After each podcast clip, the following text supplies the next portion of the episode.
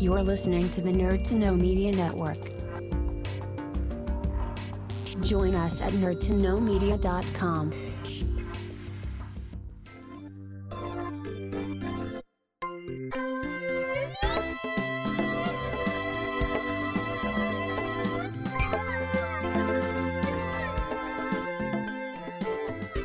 Hello, everybody, welcome back to Anime Crash Course. Uh, with me this month, we have Keith. Hey, how you doing? How's it going, man? How's it been? Uh, pr- pr- pretty great. As always, I'm super excited to talk about this. Uh, yeah, because this is a very special one. So, this being now the jolly month of December, I thought we had to get a little bit Christmassy.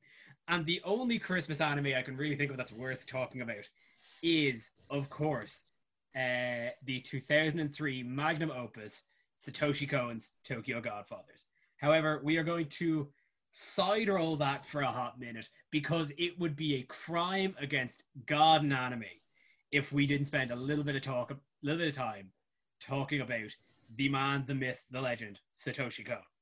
Uh, just an absolute hero. Where do yeah, where The greatest. Oh, he's one of the greatest direct like I wouldn't even say anime directors, directors flat out. Mhm. Um kind of just uh, uh, in in in cinema. He just a true legend. Okay. So I suppose we'll begin at the beginning. Uh so Kon is a, a, a widely beloved and iconic uh, animator, director, screenwriter, and mangaka from Hokkaido in northern Japan. Uh, he got a start as an animator in kind of smaller projects like Rojin Z and Hashiri Melos back in the early 90s. Uh, and he also did a little bit of manga work in Young Magazine with a little known name. You might have heard of him Katsuhiro Otomo, the guy that wrote Akira, Hell yeah. thus starting the sheer laundry list of icons that Kon has worked with over over his time, which is it's it's it's insane just how many he was worked with. Uh, like later on in his manga in his manga career, he uh, created the manga Seraphim with Mamoru Oshii, who went on later then to create Ghost in the Shell. It, it, it, it, it, it, it's really just phenomenal how he was like, he was not only one of the greatest, but he was like, he worked with all the greatest. Yeah, like, Like, it, it, I this- don't know. I don't know if that speaks more just kind of him as a creator or just the the the the scene like the media anime manga scene just of that kind of early 90s that was just cultivated because like this is that was kind of the, the the boom of this kind of golden age where you have now suddenly uh like legacy animators back from like the 60s when anime was just start when like pop like anime had started to boom are now legacy creators now training in these new talents that have their bringing their own sense of creativity and the the, the scene was still kind of like wild nobody could pin down really a, a, basic theme or structure or tropes for it.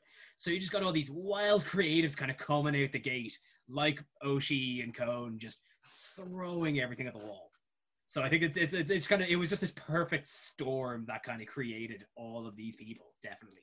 Oh, absolutely. And uh, e- even with the like diversity of what each of them had done at that time, like it wasn't like they were all doing battle animes or they were all doing like moe stuff. They all had vastly different stuff, and they all had hands in each other's work, oh or like you could at least see, yeah, like the just everyone's connected. Like it was, it was, it was a small enough space that every, it seemed like everyone kind of knew each other at the time. And as I said, like there was no real kind of tropes holding the, the genre together. So it was just every, and like that's obviously kind of ties into to Japan's economic growth at the time, which just allowed this complete explosion of media creativity. Yeah, and um, like it, it, it, the creativity also seems to have absolutely been like allowed. No, it, it does. Uh, none of his work or none of the work coming out at that time felt like it had producers' hands in it, and Mm. didn't feel like like they were playing to what audiences expected because you know the the, the industry itself was booming and they were allowed it seems like they were just allowed to do whatever they wanted and tell any story they wanted and they seem to have taken full advantage of this Oh, absolutely. Like, I think it is. It is fair to say that like it's it's real difficult to like pin down what kind of director Satoshi Kon was.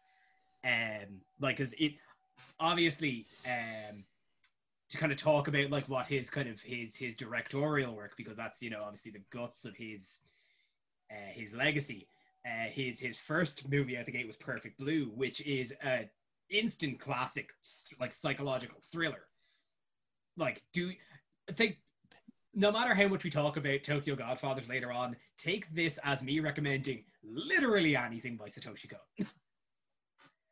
um, Everything, not only anything, everything. everything. It's it's all essential viewing. Like I cannot overstate that.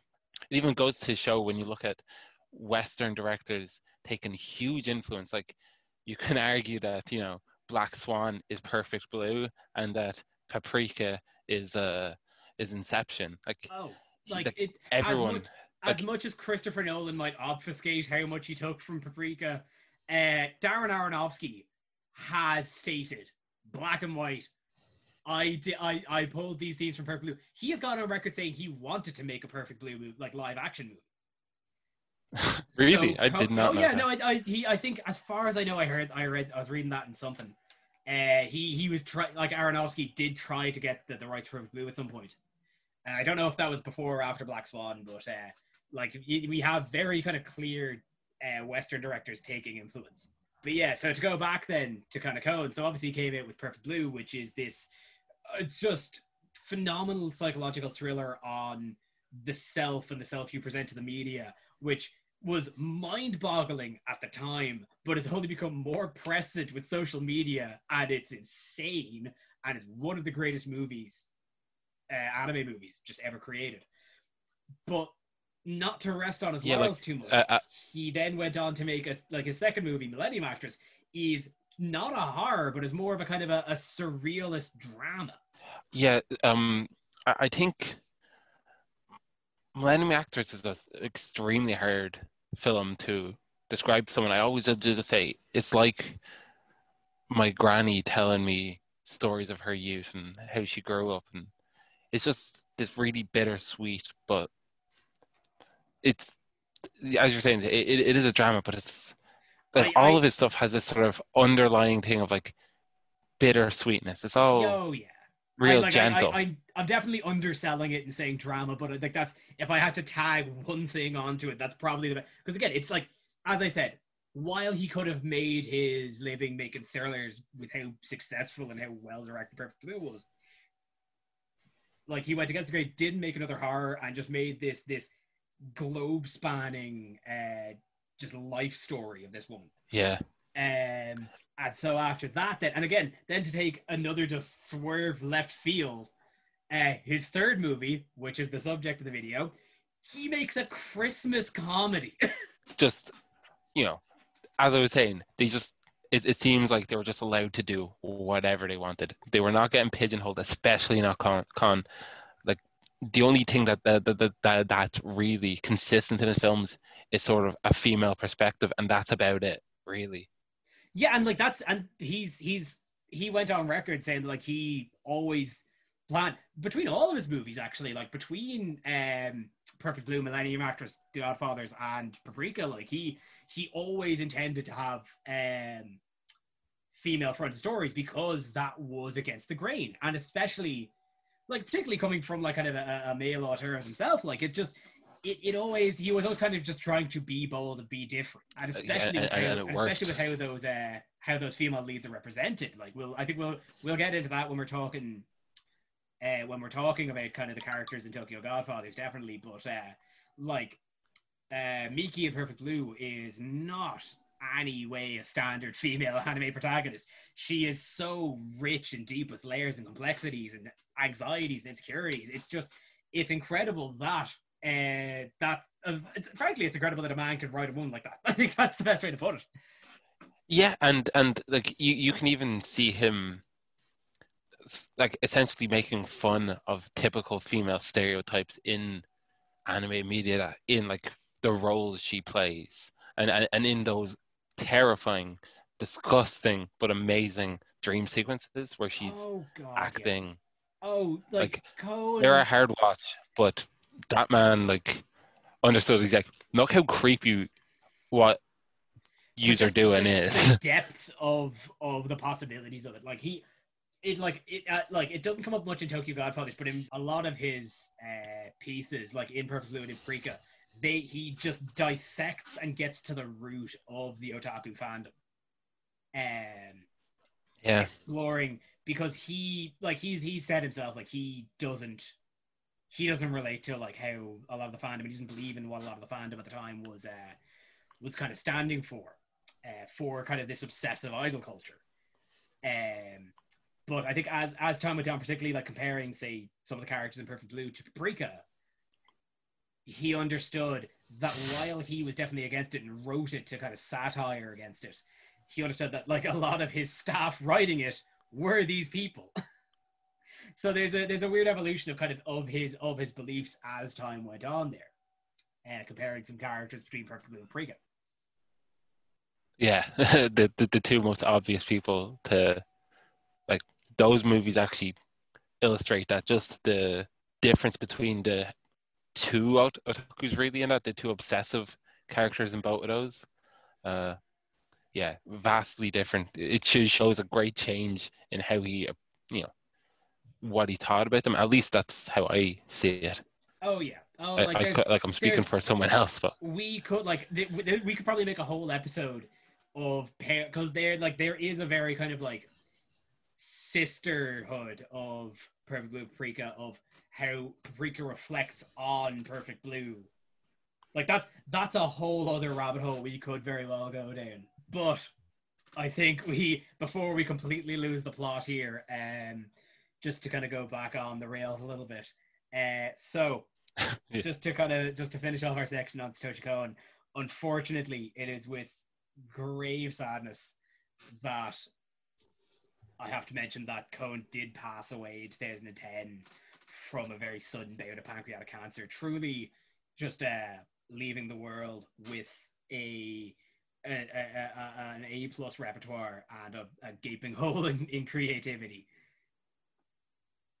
yeah, and uh, it's it, it it it's that typical story of he genuinely wasn't appreciated in his own time, and it wasn't until afterwards that people started recognizing him for the genius he was. Like none of his stuff was very successful, like financially, but it's no, all it was it was critical and he won awards, but like yeah, it it didn't it wasn't blockbuster uh, or as well known Yeah. as it is now.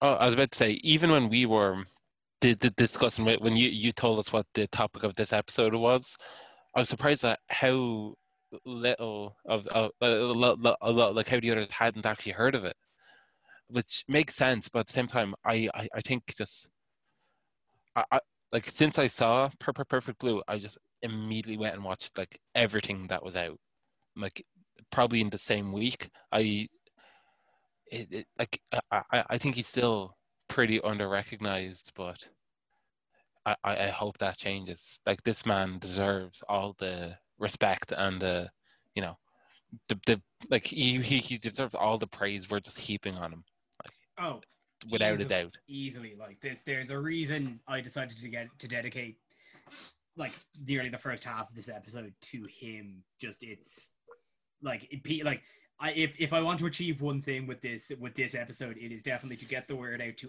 anyone who somehow does not know. Watch Satoshi Kon. That's that's that's the mission statement here. Um, so I suppose without further, any further ado, uh, without any further ado, before we get into the main event, uh, fun factoid as well. Before Kon went and created Perfect Blue, he obviously uh, got to start doing some smaller kind of anime job, uh, animator jobs.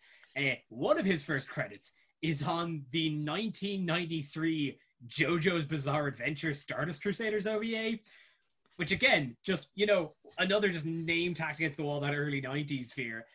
That's just so weird to me because that's a really bad OVA. It, it, yeah, and it's also it's the furthest thing from anything he'd ever made. like for, for for that to be one of his first jobs, just yeah, no, I it- think, I think he, was, he was only tangentially uh, involved. I think he was he was a storyboard artist on a couple of them, and I think he direct he did direct the animation on one episode. But it was def- it sounded very much that he was just an animator in the room when they got the JoJo's license. But yeah, it's just it's another just sense. odd legacy that this man managed to get himself wrapped up in. Uh, but that now brings us to the main feature of this episode, which is Ho Ho Ho Merry Christmas. Uh, it is, of course, uh, his 2003, as I mentioned, uh, comedy Christmas movie, Tokyo Godfather. So, the the, the, the, the single greatest Christmas movie ever made. I, I, I will stand behind this. Like I'm not even going to wait till the end before I'm going to be like, just watch this. It's the best. oh, it's absolutely like it is a hundred percent in like my yearly Christmas uh, viewing, up there with Die Hard. Yeah, that's, I- I- that's like- me.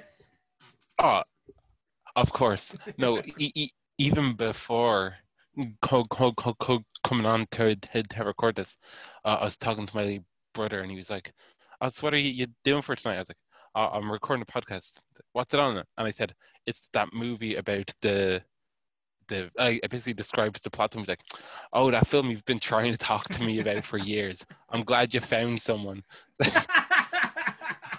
He's just sick of me pushing this film on him, and he will not watch it. oh, I'm going to get him. One of the I just you got to you just got to stealth him. You just got to like you just got to sit him down and be like, yeah, you know, we're gonna we're gonna watch I don't know Die Hard. And then you just you just pop that Blu-ray in, and then you can't escape.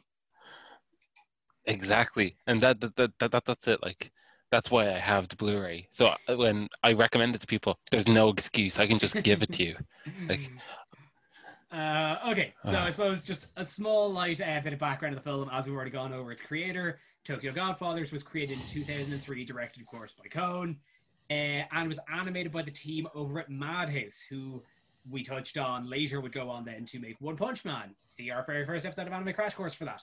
Uh, another notable, actually, uh, staffer that I was that I found on this is um, the co-writer of the script for the movie is uh, Keiko Nobumoto, who was the creator of Wolf's Rain and was also a lead scriptwriter on Cowboy Bebop. That is the weirdest. It's just it's, it's Um, more of these just, it's just these strings that just keep going back to things like but just like that I think that just that really just kind of shows the caliber like between 2003 Madhouse who was the team that would later go on to like make Death Note uh very I think very They're shortly the after I'm team. Mistaken. like, uh, like and I think yeah this this was I think at the time when they were doing no Bones was Full Metal Alchemist I'm I'm Yeah, I'm Bones side was. railing um this is getting caught. but yeah, I think like that's kind of like that just shows kind of between Kon and uh, Nobumoto. This really kind of like is is and this the team over at Madhouse. This is really set, shining spotlight on just the quality of staff on hand for this project. Do you actually know who did the, the score for this? Because I forgot to check Oh. that, but I want a huge shout out to the soundtrack and score in this. It's it, it it's jaunty and fun. It's so sad. I- It's it's everything because I it, it, it's like one of the things that sticks with me about this. Just like between Madhouse, Satoshi Kon, and whoever did the soundtrack in this Uh, is just the soundtrack was done by uh. Keiichi Suzuki. And yeah, no, you're right. Like it's it's such an oddball kind of like as I said, jaunty, but then kind of dark and dramatic when it needs to be. Just like weird kind of elevator pop. Keiichi Suzuki is a is is is is the guy who did the Earthbound soundtrack. I did hear that. Yes, I knew there was something about that. Yes, That makes complete sense. That- Sorry to yeah, just like derail the whole thing. No, absolutely. Like, listen again. You know, more threads. Like the yeah, no, like I'm more threads and more showing the more spotlighting the quality. Like this, it's it. Everybody on this staff knew what they were doing and was perfect for it. Like that weird kind of bubbly, surrealistic kind of sound. Absolutely, just hits the tone on the head here. Um, Absolutely. uh, and also before we go, so so what's okay? So what's Tokyo Godfathers about? Well, for a start, it is if you want a kind of a basic premise, it is loosely based off of elements from the 1913 novel Three Godfathers, which has been the source of several uh, other films, such as the John Wayne film of the same name back in 1948, and fun fact, 2002's Ice Age. Okay. which has been cited. Um, I guess I can see that. Which, yeah, you know, listen. Once you see, once you know what, once we describe the plot, the similarities are there. Uh, so, Tokyo Godfathers Yeah. follows uh, our three, our cast of three characters, all of which are homeless, living in the streets of Tokyo, uh, while they find a baby abandoned in a rubbish pile, and spend the runtime of the movie trying to find, um, trying to find its parents. Um, so it is somewhere between. Uh, so it is somewhere between finding plot points between uh, the three Godfathers and also just Jesus of Nazareth. And this is this is not subtext. This is something the movie absolutely hammers home by having the very start of the movie be the three wise men talking at in a in a school play production. Yeah, and, and and and even that opening scene is the best children actors.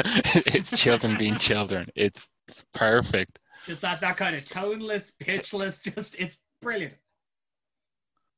But but but but it sets the absolute uh, like- it sets the mood for the whole film. It's shot so straight and so serious, but it's still pretty funny. Like th- th- th- this movie, despite all the weird, sad topics it brings up, and it, and it gets really sad. Hmm. Um, it's always got that like smile underneath. It's all it's it's it's, it's, it's Oh, bit yeah. bittersweet. Yeah. What? Yeah, like it's as I said. I think at its heart, it's a comedy, but it touches on so many real and hard-hitting issues, like uh, like as you mentioned, the three our three leads are homeless, so i touches on the homeless crisis and how Japan views them, but also in our three characters, which I suppose who we'll kind of get into now. Uh, so our three leads are Gin, who is a who is a an alcoholic uh, older man who left his family. Uh, we have Hana, who is a trans woman, uh, who had to become homeless for various circumstances, uh, and Miyuki, who is a 16 year old runaway girl. And all three of them, as being kind of outcasts of society, like Kon really kind of narrows into what it is about each of them that society has has relegated to their to the outskirts and just kind of really just kind of hits to the core of each of them in a, in a way that is so prescient but and again this movie is still a comedy it's it's how it manages to balance these tones um Yeah, like in in any other film, Gin would be hateful. He, like I, I couldn't see myself liking him in anything else. But I, he- the way he's presented and the characterization, he just you understand every character and their motivation. You may not, they like, you may not get the resolution you want, but you can understand how they got there and why they continue to do what they do.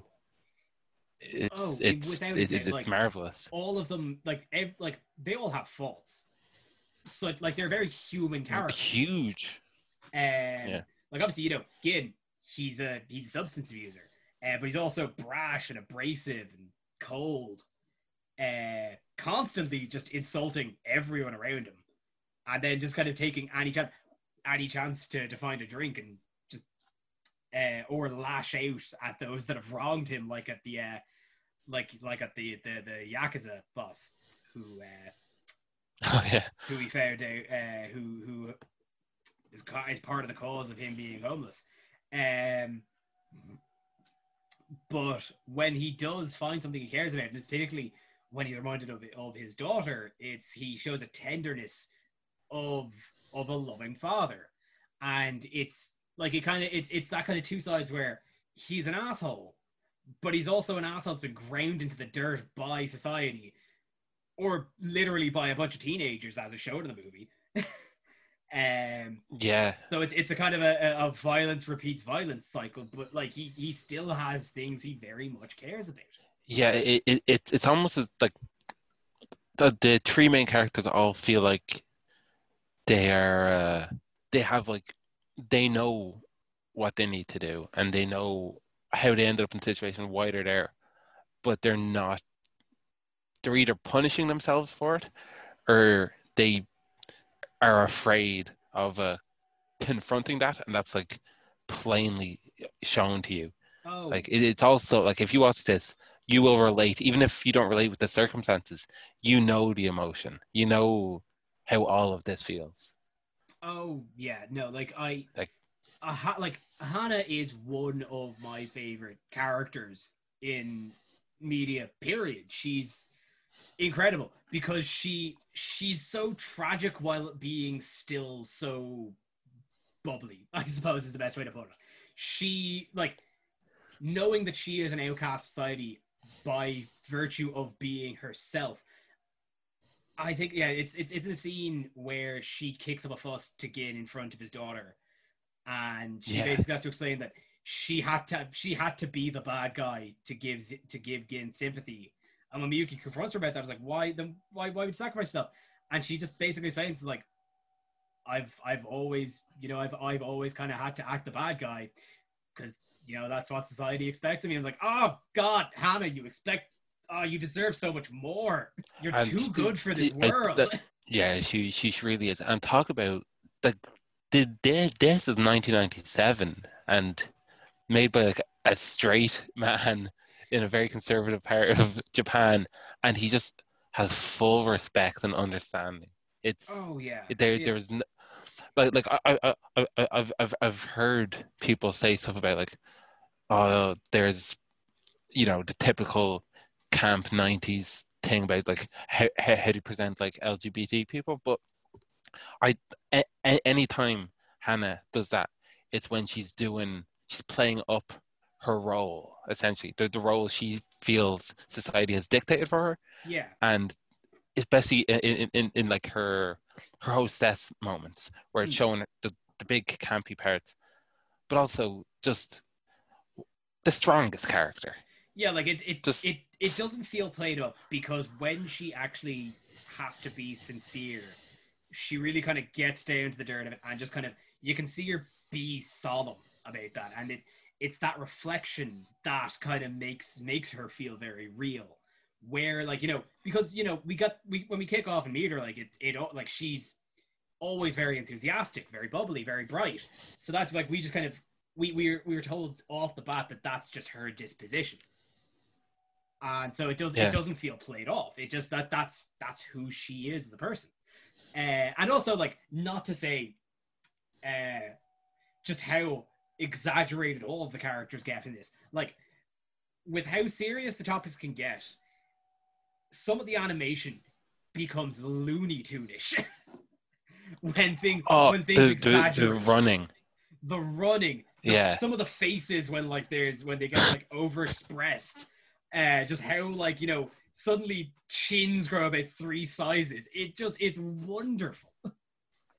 Oh Gin is like the, the he becomes monstrous at points like it, it it's SpongeBob-esque where they do the hyper detailed zoom in on SpongeBob. Yeah like That's what it everybody's- reminds me of. everybody's so rubbery when you know when they need to move.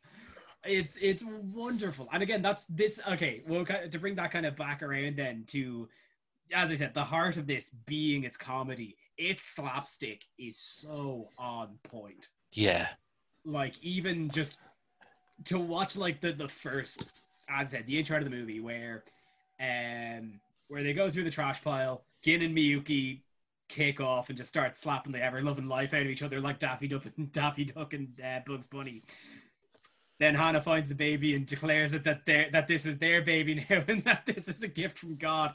And the look on the two faces before the truck pulls up, title card, just it's it's this perfect score of just the first time I saw that in the cinema, I could not stop laughing. Oh, I um, I still laugh at that. I like here. I'm I'm just sitting here with the biggest grin on my head.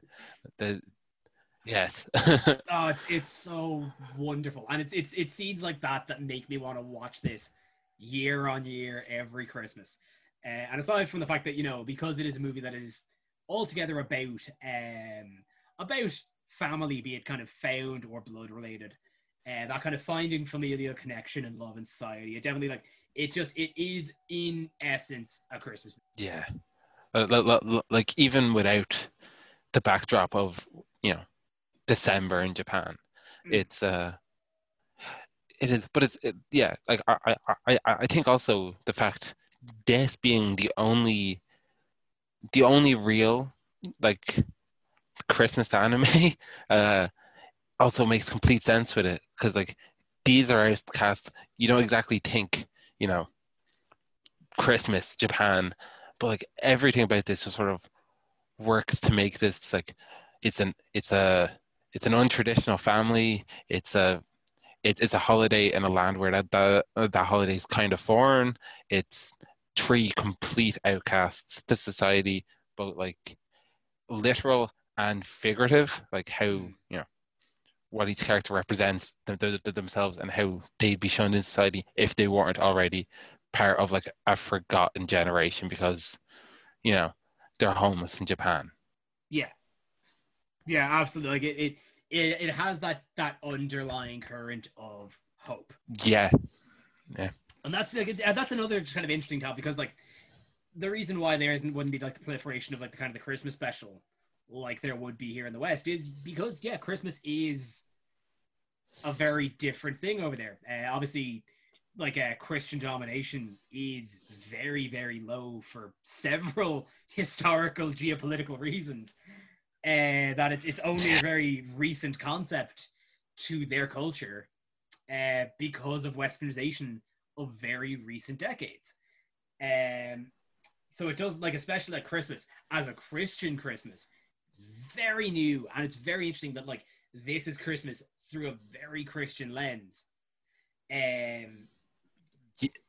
that doesn't even feel like it just yeah. skimmed the cliff notes of of uh, the the birth of Jesus.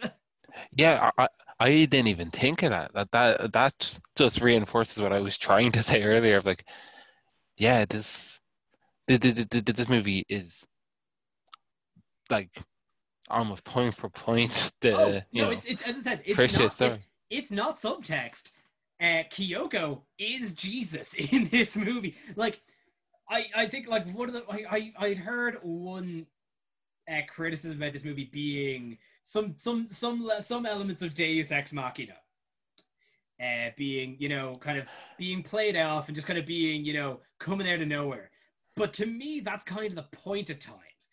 there like there is an element of the div- I got a lot of this from a video called uh, Satoshi Kon and Why All You Need Is Love. Uh, his episode on on Tokyo Godfathers by a YouTuber called Breadsword. It's been an hour long and just kind of gets into gets into the, the history of Japan and Christianization and how that kind of relates into Satoshi Kon and uh, and Tokyo Godfathers work. Brilliant, brilliant video. Definitely recommend it. Uh, you should definitely check it out if you haven't already. I haven't. I'll have to watch that. Do absolutely. That's added to the list. But geez, yeah, where I I'm I'm I think I'm at a loss for words. now I I'm gonna be completely open and honest. Uh, I just have so much. There's um, like, I'm gonna recommend a video that I recommended to you before we went on air here. But uh, if that's Google, no, not Google, put put, into YouTube, uh, uh, every frame a painting Satoshi Kon, and there is just this like seven minute, uh, yeah, it's about the seven minute long video that just is a complete love letter to the editing alone of uh, Satoshi Kon, and it gets into some of how the like rather than us talk about the comedy, he presents like he, he he's the only time I've ever seen anyone explain a joke and still make it funny is when he explains the homeless man's death scene in that video oh, gets me every time. oh yeah. That's yeah, like this this is the type of movie we're talking about. We're talking about where a homeless man full on dies and it's still one of the funniest scenes in the movie. yeah. And I, I can't I can't say any more than that without without ruining it. Yeah, I, I really don't like like the story itself is very basic, you know three homeless people find a baby and uh, try and they it, kind of try and find the parents, but it's everything in this. It's everything else. Oh, it's, it's the it's, characterization. It's, it, the character. It's the comedy. The, it, it, it and even the scenes, like as I mentioned earlier, like you know, they go through a yakuza wedding, they end up in a cabaret club, they end up in a dilapidated house. Like it's it's just and it's the and the pacing is so pitch perfect. There's never felt like a wasted moment across the runtime. Exactly. It's it's it's it's and it's not a short film either. It's but every there, there's not a wasted second, and I uh, really did. This is Madhouse at their best. It's not action, but it's the the animation of the characters. Just like the comedy, the pacing, the timing, everything. The shots are beautiful. Like when when but when the movie takes a moment to breathe, and it just like hangs on like a dripping drain pipe for like a second longer than you think it would, and you're like, okay, it's gonna be Oh, good. it's like the, And the- then yeah, it goes on. So many just details. Like another like w- like, another thing that as you watch it several times every Christmas, you just pick up little little quirks and little details.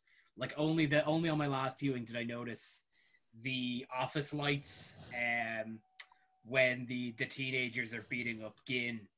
And it's how it's almost like a Street Fighter life bar. Yeah, yeah, it's going the lights- down. The lights, on the lights on Gin's side go down to one. One of the kids falls over. One of the lights on their side turns down to one. And as Gin gets back up, the lights start. To, it's just little things like that that you don't notice on the first thing round. That just it's like the the amount of effort that went into like just the small details, the minutia.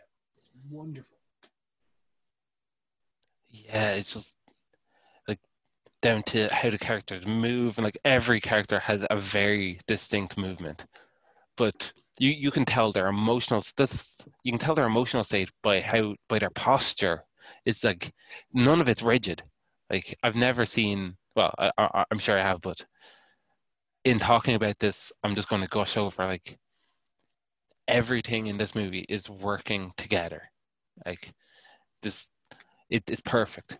Uh, I, I, I, I, I, and I've seen loads of reviews of this film that like give it like three out of five stars, and people not really being hugely into it, and I cannot understand that. I just, I've probably done more damage to someone's first viewing of this by just gushing over it, but I do not care. I, it's not every day I get to talk about this movie. It's the best. well, I'm glad I have given you this outlet. Uh, I, I, I, I, yeah, I'm lost for words here. Just how That- much I love this thing. That's exactly it. I, I, I, I frankly don't think there's anything more we can we can say without just breaking down the whole plot the movie scene by scene. I was about to say, I don't think that would do it justice. I think the best thing you can do with this movie is just give someone the synopsis, three homeless people on Christmas, find a dumpster baby, literally, and try and reunite it with his family, and just go from there. Just watch it, watch it every year. Uh, make a party for Christmas, or or, or, or, or you know your general winter uh, watching list, and just, just, just thank us later. It's it's it's the best. Make a tradition, bring people in, make it their tradition, spread the word, spread the love, spread Tokyo. Yeah, yeah. That's it. That that that's the goal. That's that's like that's that's the dream of this, truly. Uh, well, I think if if we My my gravestone will read. watch Tokyo Yeah. Godfathers. Excellent. Well, I Yeah, think, I, I I think if we have nothing else to add, uh, we we shall we shall call it there. So, where in the year 2020 is Tokyo Godfathers? Now, alas, none of Satoshi Kon's uh, cinematic works seem to be available to stream anywhere. It's truly a crime. Uh, so, if you have to go get Tokyo Godfathers, it is a physical release only. However, as of March this year, uh, the publisher GKIDS have recently come out with a new, fully updated uh, 4K Blu-ray release of the film, which now keep in mind this is a 17-year-old movie has recently only had a dub. So if you're not fan of, Jap- of reading subtitles, there is now an English dub. From the excerpts I could seek it and find, it sounds really, really good. It sounds like a lot of care went into the, the character voices. Uh, so definitely check that out if you're not a huge fan of subs. I unfortunately rushed to buy it and ended up buying an old Blu-ray, so I've got I've just got the Japanese. I, I I didn't realize there was a dub release of it. I'm gonna have to buy that, and my brother's watching this. Like he that that that's what I'm doing. it's happening. Um. Also, I I saw earlier that uh, Amazon Prime has uh, a lot, lot like Prime Video has uh, Tokyo Godfathers. It's not available in Ireland, but if you have a v- VPN, that's another feasible way of watching this without having to, you know, do oh, did stuff on the internet. that that was on Amazon. Okay, that's yeah, that's that's that's your go-to then. If, if I you- could be wrong. I thought earlier, but uh, that's just, just, just if you have a VPN and Amazon Prime, whatever it's asking, I I, I- think it's worth paying for for for, I- for, for, for this movie. I definitely like it. You, like you're you're doing yourself a favor by going out and finding a physical release, even if it's just a cheap old DV standard def DVD. Well worth your time and effort. Yeah, I I I I'm going to buy that new Blu-ray release because it's got a dub. But the second I saw there was a Blu-ray release of the old version, I just bought it. Like I, it, it's worth it. yeah. like having it having it at hand like your internet's down or something just throw on a movie and feel good for almost two hours Yeah, that's that's and you know that's that's what we need nowadays. That truly. Uh, right. Well, I suppose that is uh, that has been the long and short of it. Uh, it's been a wonderful episode. Uh, truly had a blast talking about this, Dean. I'm glad. I'm glad I, I found someone so enthusiastic about this. Definitely. I, I, I'm, I'm, I'm I'm glad to have been on this. This may have been the most meandering episode we've had. Maybe not as much as the Hellsing one with Dara, but Well, this, Still, that's, that, that's what we got for I- inviting Darren. yeah, uh, like yeah, I, I, I, I, I, really enjoyed the the dead death one, and I, I I hope we we we could have like introduced someone to this. oh, believe me, like this is this episode's getting forced into the feed of everyone on the network. So don't don't think I'll be I won't be showing this to everyone I get a chance to. Yeah. Uh, so before we before we go, uh, Keith, is there anything you would like to tell the good people listening? Um, watch everything Satoshi Kon did. Uh, um, that that's it. I- I- if you Yeah, want to, to see more from me for some reason, uh, I'm on uh, Instagram as uh, Dry Keat. Uh, Keat is spelled K E E T, and um, I have a band called Horrenda and stuff. But really, when it gets down to it, watch Satoshi Kon films. There is genuinely something for everyone. Yeah, truly, truly, forget about us. Watch Satoshi Kon. Yeah. Uh, well, as always, you can find me over on the network, usually on Nerd to Know basis. Uh, and we will see you now for another episode of Anime Crash Course next month. Thanks for listening. Bye Bye bye. Bye.